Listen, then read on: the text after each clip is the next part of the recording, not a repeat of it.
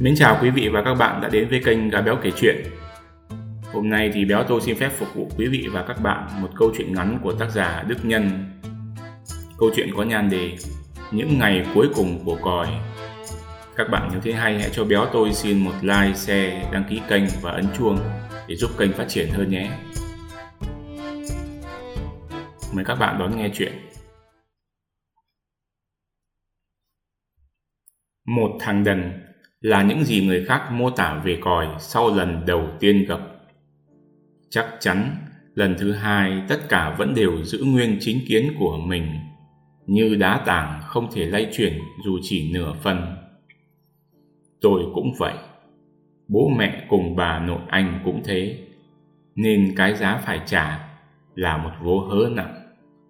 Mọi thứ thay đổi sau một đêm khi còi đem cuốn sổ nát bươm long cả gáy, mà trong đó chứa đựng cả núi vàng. Đó là công thức loại thuốc ngăn chặn được sự phát triển của tế bào ung thư, mà anh viết lên đó chi chít những ký hiệu mà chỉ những tài năng bào chế dược phẩm mới hiểu. Sau đêm đó là cả một tấn trò đời, kẻ cười, người khóc. Người ta vẫn gọi anh còi là thằng đần nhưng là một thằng đần tinh trí giữa hàng vạn người khôn cùng một nhân cách mà kẻ dùi mài nhiều năm cũng phải xấu hổ. Câu chuyện bắt đầu từ những ngày tháng trước là khi tôi vẫn cho còi là gã đần như bao kẻ khác. Một sai lầm không bao giờ có thể sửa chữa được nữa và tôi đã phải trả giá. Tôi gặp còi khi anh vào làm chỗ cùng công ty với tôi, do người quen giới thiệu. Lúc đó, vào khoảng giữa tháng 2, Tết chưa qua được bao lâu, lập xuân nhưng tiết trời vẫn lạnh như đầu tháng chạp. Là công ty tư nhân, người đến người đi thử việc chỗ tôi liên tục, nên sự xuất hiện của còi dù khiến nhiều đồng nghiệp chố mắt, nhưng tôi không thấy lạ về dáng dấp, bộ điệu mỗi khi có người mới dù kỳ lạ hay tính cách lập dị thế nào. Tôi vẫn nhớ như in khi anh bước vào trong chiếc áo sơ mi màu nâu trùm qua đùi, chiếc quần vải may riêng mới được chiều cao như một công dân Phần Lan. Mà sau này khi thân với anh, tôi mới biết chính xác là 1m88. Công ty tôi, giám đốc cao nhất mà cũng kém còi gần chục phân. Anh đeo kính, cặp môi dày, ánh mắt hiền lành, làn da hơi ngăm cùng vẻ mặt đần cũng đúng ngố cũng đúng mà có vấn đề cũng không trách được ai nhận xét. Đôi tay dài buông thõng hai bên. Sau lưng anh đeo ba lô màu đỏ cùng thói quen hay ngoáy mũi và ngáp không che miệng.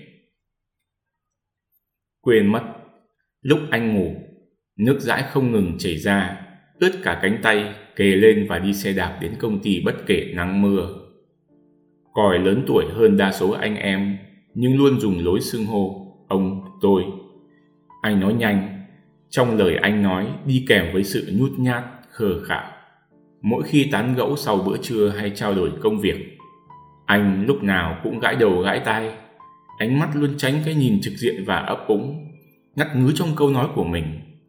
Nếu đứng, anh khom lưng xuống để dễ nghe mọi người nói hơn khung người to lớn như gấu Nga của anh lúc ấy làm vài anh em bật cười trái ngược với cách nói của mình. Tất cả đồng nghiệp của tôi đều bàn tán về còi trong giờ nghỉ trưa khi đi ăn về. Đứa thì mô tả đầy tức tưởi về cách còi ngáp ruồi, rồi tự cười một mình khi xem Naruto trong giờ làm việc.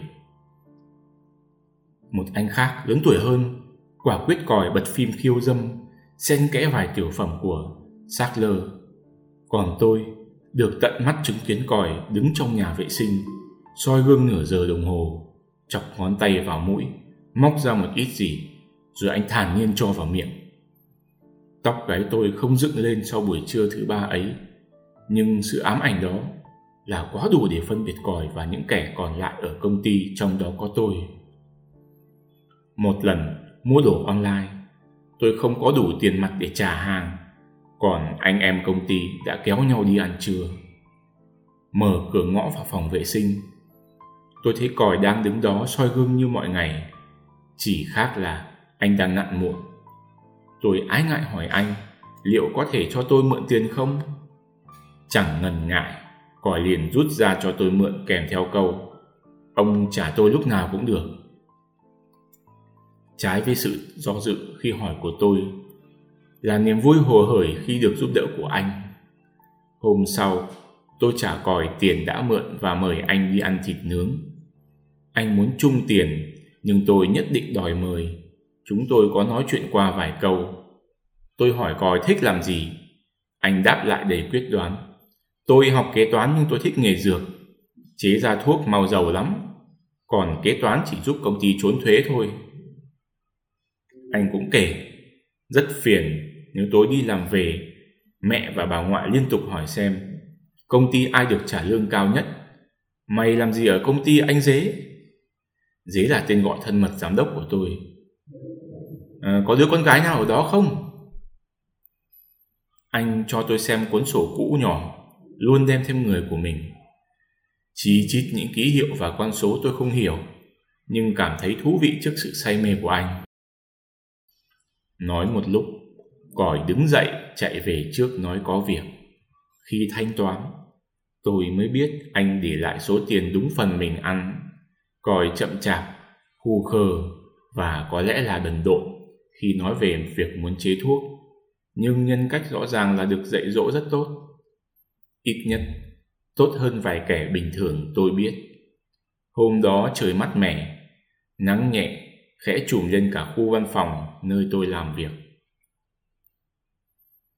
Một chiều cuối tuần ít lâu sau đó, bên ngoài tiếng còi xe ầm ĩ vì trong giờ tan tầm, cả công ty đau đầu khi một sản phẩm phần mềm bị khách hàng trả lại mà không tìm được lỗi sai ở đâu.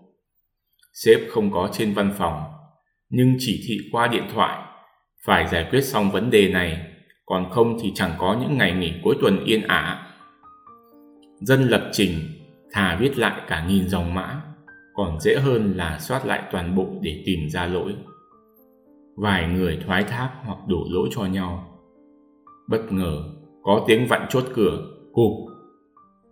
Rồi cửa mở bung ra bởi lực tác động lên tới cả trăm cân. Còi vừa từ đâu đó bước vào, có lẽ là soi gương trong nhà tắm. Sáu giờ rồi, chưa về hả các ông? Anh ngơ ngác hỏi. Tôi trình bày là đang có vấn đề trong phần mềm vừa bàn giao cho khách cần phải giải quyết ngay thì mới về được. Anh cứ về trước đi, tôi nói. Bởi coi không thuộc nhóm nào cả. Anh nhận lương ở công ty lập trình nhưng không phải lập trình. Giám đốc trực tiếp quản lý anh. Còn vì lý do nào đó anh không phải làm gì cả thì là một bí mật của công ty. Khách hàng bên Úc hay anh đang gặp vấn đề thế ông? Anh còi tiến lại gần tôi hỏi Tay thì liên tục gãi đầu, Tiếng sồn sột Khi ngón tay chạm vào mái tóc cứng như đinh của còi Ủa, sao anh biết Tôi ngạc nhiên bởi mấy chuyện đó tôi không nghĩ còi cũng quan tâm hơn là xem phim Hải Sao Lô hay diễn viên khiêu dâm Nhật Bản nào đó. Thế tôi biết lỗi ở đâu rồi ông ạ. Anh còi cười xòa trong sự hồ nghi của tất cả. Ai đó cứ tưởng tượng một con gấu ù lì suốt ngày ngủ và ăn. Ăn rồi ngủ, thì bỗng nhiên biết đạp xe, như trong dạp xiếc lướt qua mắt mình, thì sẽ thấu hiểu sự kinh ngạc của tất cả nhân lực công ty tôi. Coi đã sửa được thật.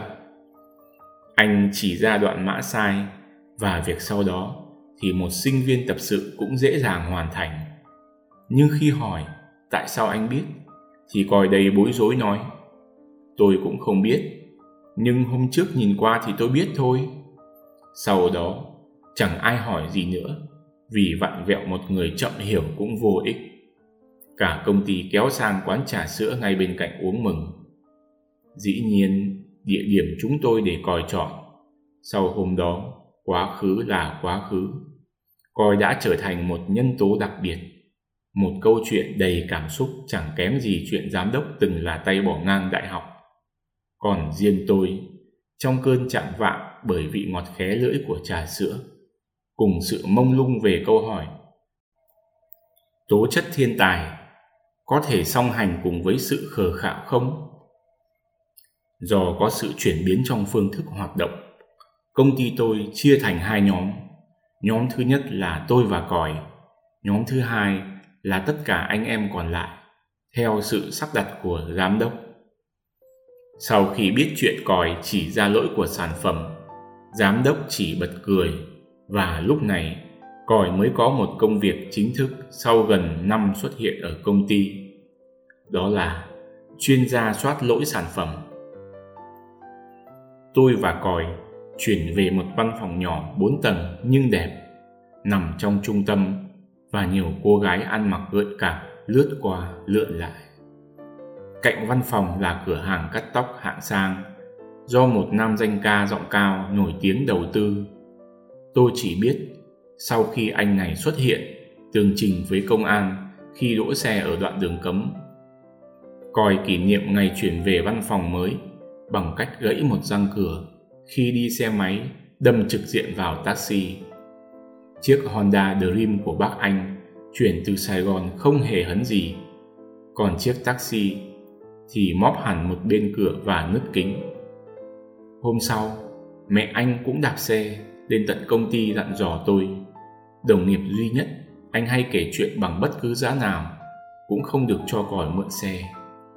Mẹ anh gầy, dáng rong ròng, giọng nhỏ nhẹ nhưng đi thẳng vào vấn đề. Cô đã nói với bác còi rồi, nhất định không được đưa xe cho nó. Đừng bao giờ. May mà không lớn chuyện. Mẹ còi nhắc lại lần hai, lần này giống như văn này tôi và coi việc cho anh mượn xe là một tội ác. Tôi quay sang nhìn còi, anh đứng cạnh mẹ chẳng nói chẳng rằng. Khép nét như một đứa trẻ trong hình hài một chú gấu.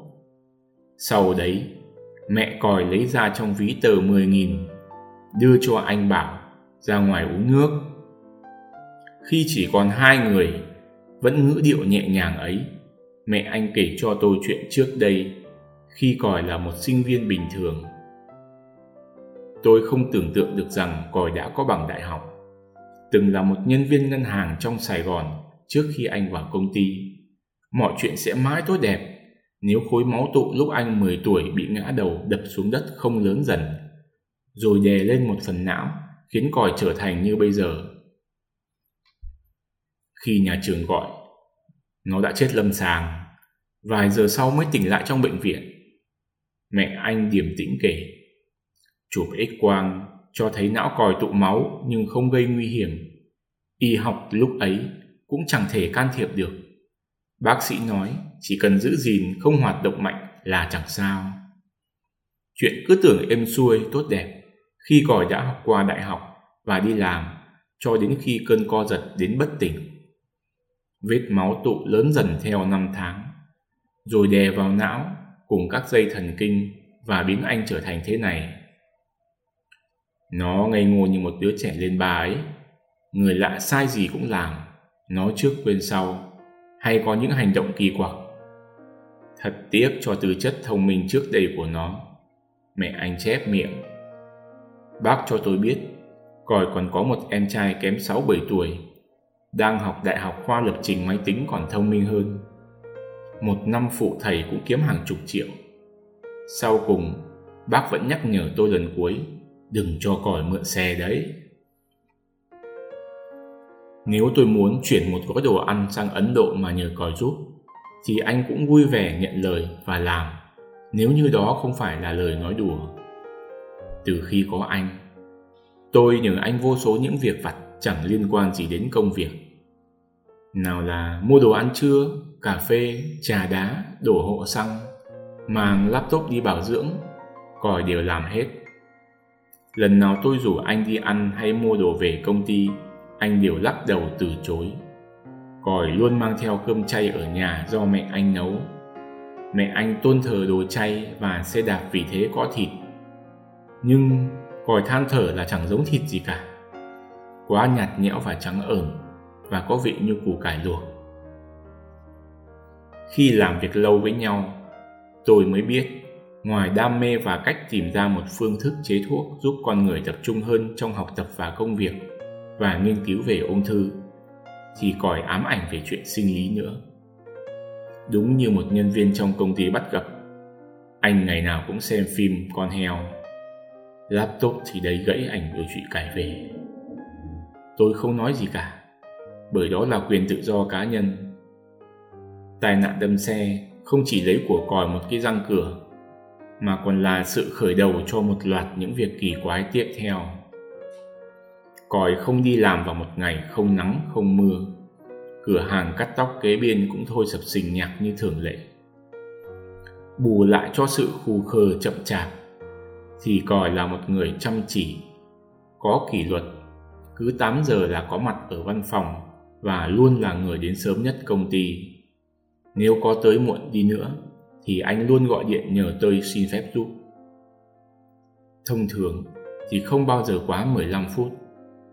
Vì thế, tôi ngạc nhiên khi anh không lên văn phòng và cũng chẳng gọi điện. Tôi bấm máy gọi vào số anh, nhưng thuê bao không nhấc máy. Sau đó ra ngoài, mua cà phê đóng gói về pha. Những lần trước, còi đều mua giúp tôi khi đứng soi gương xong. Tôi thưởng thức cốc cà phê nóng một mình trong văn phòng. Mắt nhìn xuống phố từ ô cửa kính ngay sát bàn làm việc quan sát những người ở dưới. Hai thanh niên đang khoe nhau mái tóc mới cắt. Một cô gái ăn mặc như diễn viên bước ra từ quán karaoke đối diện văn phòng, miệng không ngừng chửi ai đó. Không ai giống còi cả, mọi người đều bình thường đến nhàm chán. Nếu chân lý thuộc về những ai may mắn không bị tụ máu ở não, thì thế giới này thật buồn chán. Cà phê nguội dần trong cốc, thứ chất lỏng màu nâu mất hẳn vị ngon ban đầu. Tôi nhăn mặt ực một hơi, rồi quay lại với công việc và mong một ngày kết thúc thật nhanh. Bên ngoài, ca khúc Yesterday của The Beatles ngân vang như tiếng chuông vọng từ một nơi xa tới. Buổi trưa sau giờ ăn, còi xuất hiện. Anh thông báo với tôi khả năng bị nhiễm HIV. Mọi cơ quan bên trong cơ thể lẫn lớp lông báo thủ bên ngoài tôi bỗng nhiên nhảy múa lạng xạ, không thể kiểm soát khi còi tiết lộ bí mật. Tôi cũng vậy, chỉ còn biết bật cười. Hôm qua anh đi chơi gái không mặc áo mưa à? Tôi háo hức hỏi dò. Anh gật đầu thú nhận là có đi giải khuây, nhưng đối tác nhất định không chiều lòng. Chỉ dùng tay thôi. Anh nói nhẹ hơn cả hơi thở của mình có thế thôi à? Vậy thì không sao đâu. Tôi vỗ vai anh khẳng định. Anh nói là vẫn sợ, nên hôm nay lên công ty xin nghỉ để tới bệnh viện xét nghiệm. Mất công thế, sao anh không gọi điện thoại? Tối qua sau khi làm xong, người ta lại đòi thêm tiền, tôi không mang đủ nên để điện thoại lại. Sáng lấy tiền đem trả thì ở đó lại nói không có em nào như thế. Lần này tôi xin phép anh được cười. Tôi cười khoảng 2-3 phút mà không ngậm lại được. Sau đó, tôi giúp anh tìm cơ sở xét nghiệm HIV miễn phí. Dù đã hết lời bảo đảm là chẳng có gì phải lo. Tôi còn cẩn thận gọi điện trước tới cơ sở, đăng ký bằng số điện thoại của còi. Với thái độ khẩn trương không thì chẳng kịp nữa rồi. Còi tạm biệt tôi đúng lúc chỉ muốn chạy vào toilet. Đóng sầm cửa lại để cười cho ha ha ha thỏa thích. Ba tháng sau mới có kết quả chính thức. Nên còi nói sẽ phải làm vài việc trước khi quá muộn. Đầu tiên, anh vào viện đo điện tâm đồ, chỉ vì hiếu kỳ muốn biết tim mình có đang hoạt động bất thường hay không. Ít ngày sau, còi kéo một tay hơn tôi chục tuổi lên văn phòng để chuyển giao hết công thức bào chế một loại thuốc mà anh mới hoàn thành. Còi giới thiệu, đó là một dược sĩ ngay gần nhà anh Người này hay qua lại nói chuyện và kể lể về công việc bí mật của mình tại công ty giờ đã hoàn thành. Tay này cao không kém còi nhưng gầy hơn.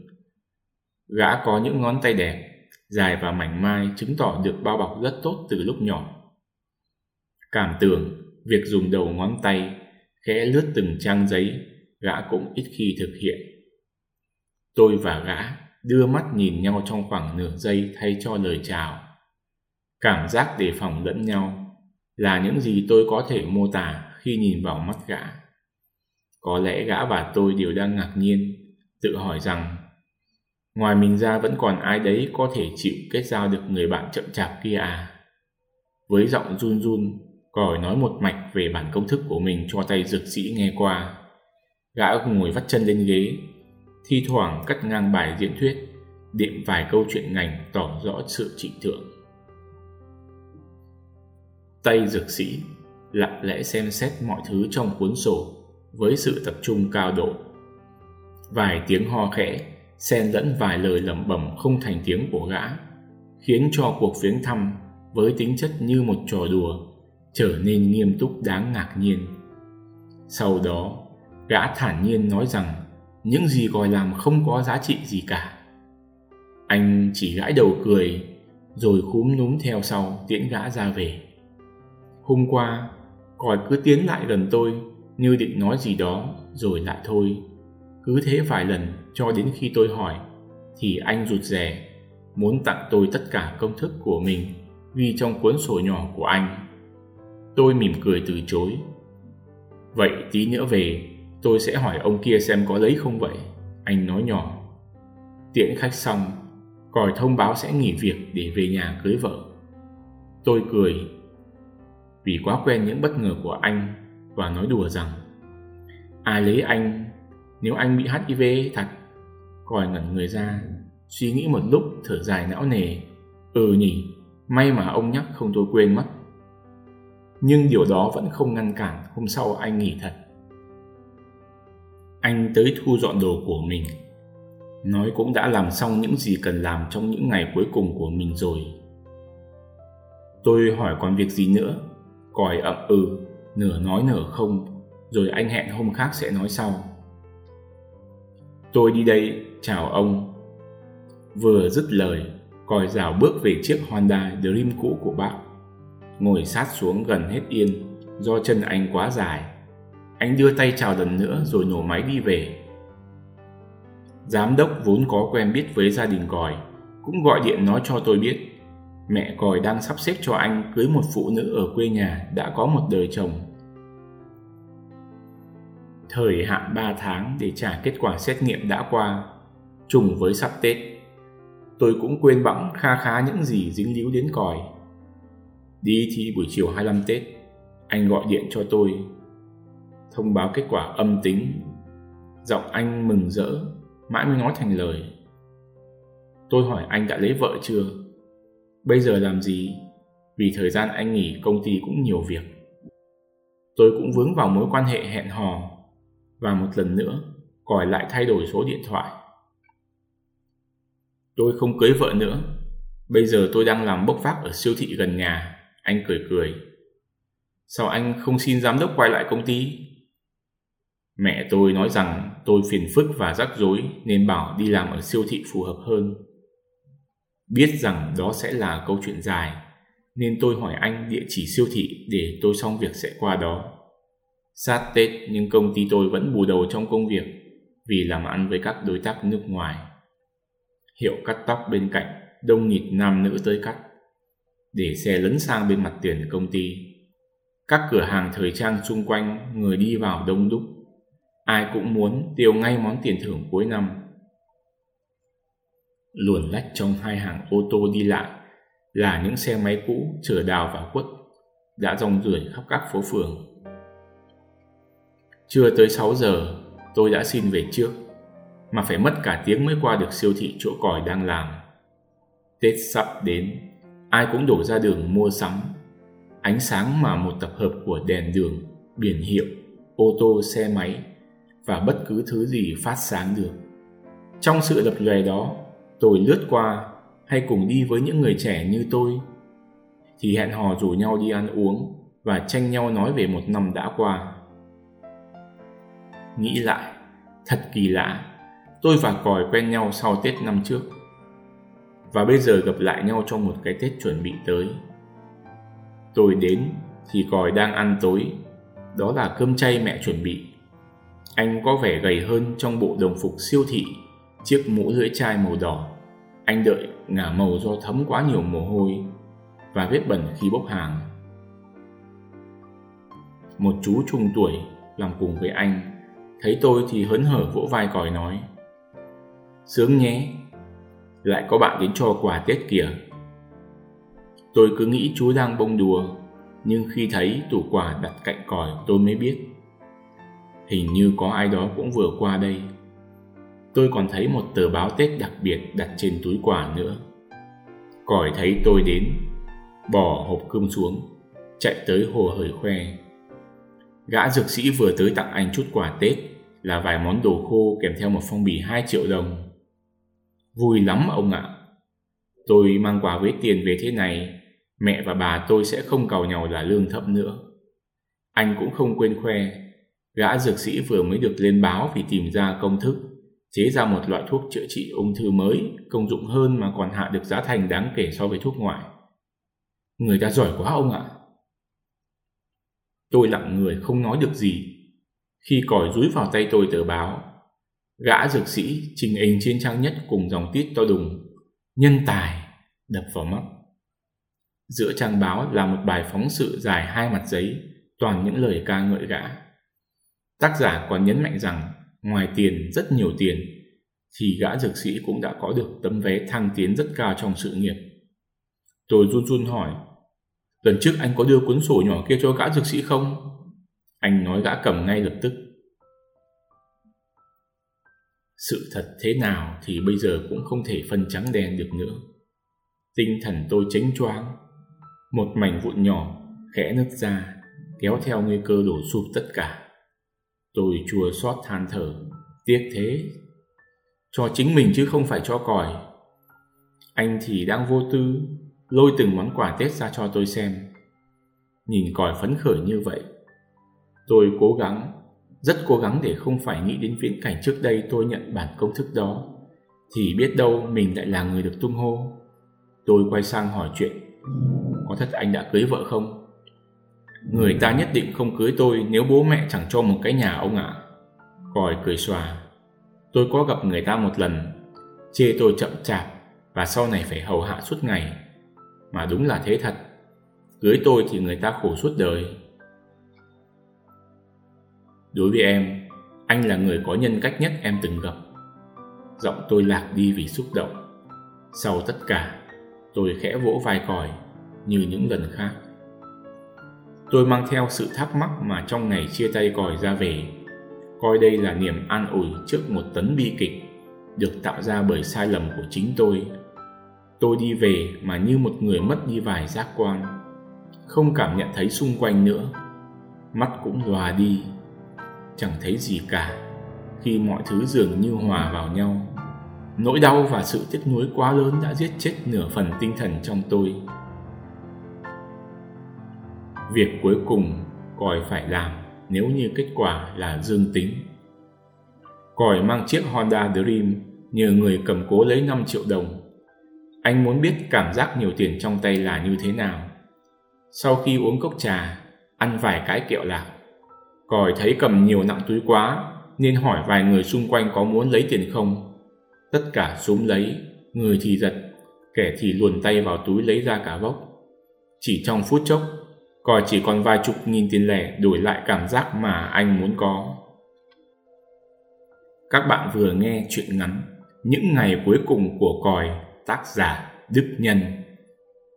Mong các bạn hãy ủng hộ gã béo nhiều hơn nữa để tôi tiếp tục lan tỏa những câu chuyện hay hơn, hấp dẫn hơn đến với mọi người. Chào tạm biệt và hẹn gặp lại.